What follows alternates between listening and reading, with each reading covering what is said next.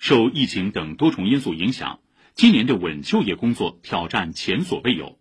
静安区区长王华在夏令热线区长一诺中承诺，针对有就业需求的静安户籍高校毕业生，以三个百分百服务，努力实现服务全覆盖，一个不落下。请听报道。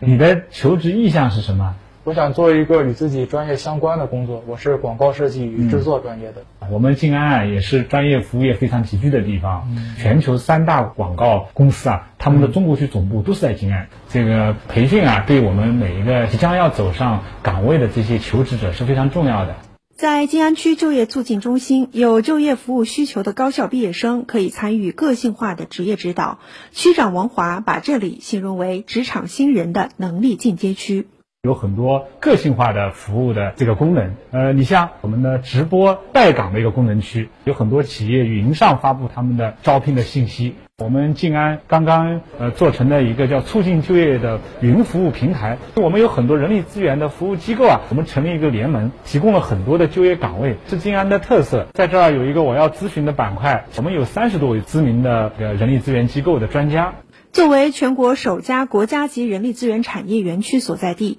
静安聚合高质量服务资源，打出组合拳，落实一系列政策，集结一支冲锋队，开展一期服务季，搭建一个云平台。区就业促进中心副主任陈波介绍：我们推出一加二加 N 的工作制度，就是一名的大学生能够接受到两名职业指导师的帮助，一个呢是侧重于岗位，另外一个是侧重于职业指导。同时呢，邀请了我们乐业上海的专家面授技艺。在我们就业见习这一块，我们在上海首推了我们的就业推荐制，政府呢，我们出资对他进行一个生活费的补贴，专门的带着老师来帮助他进行实践的一个提升，尽快实现就业。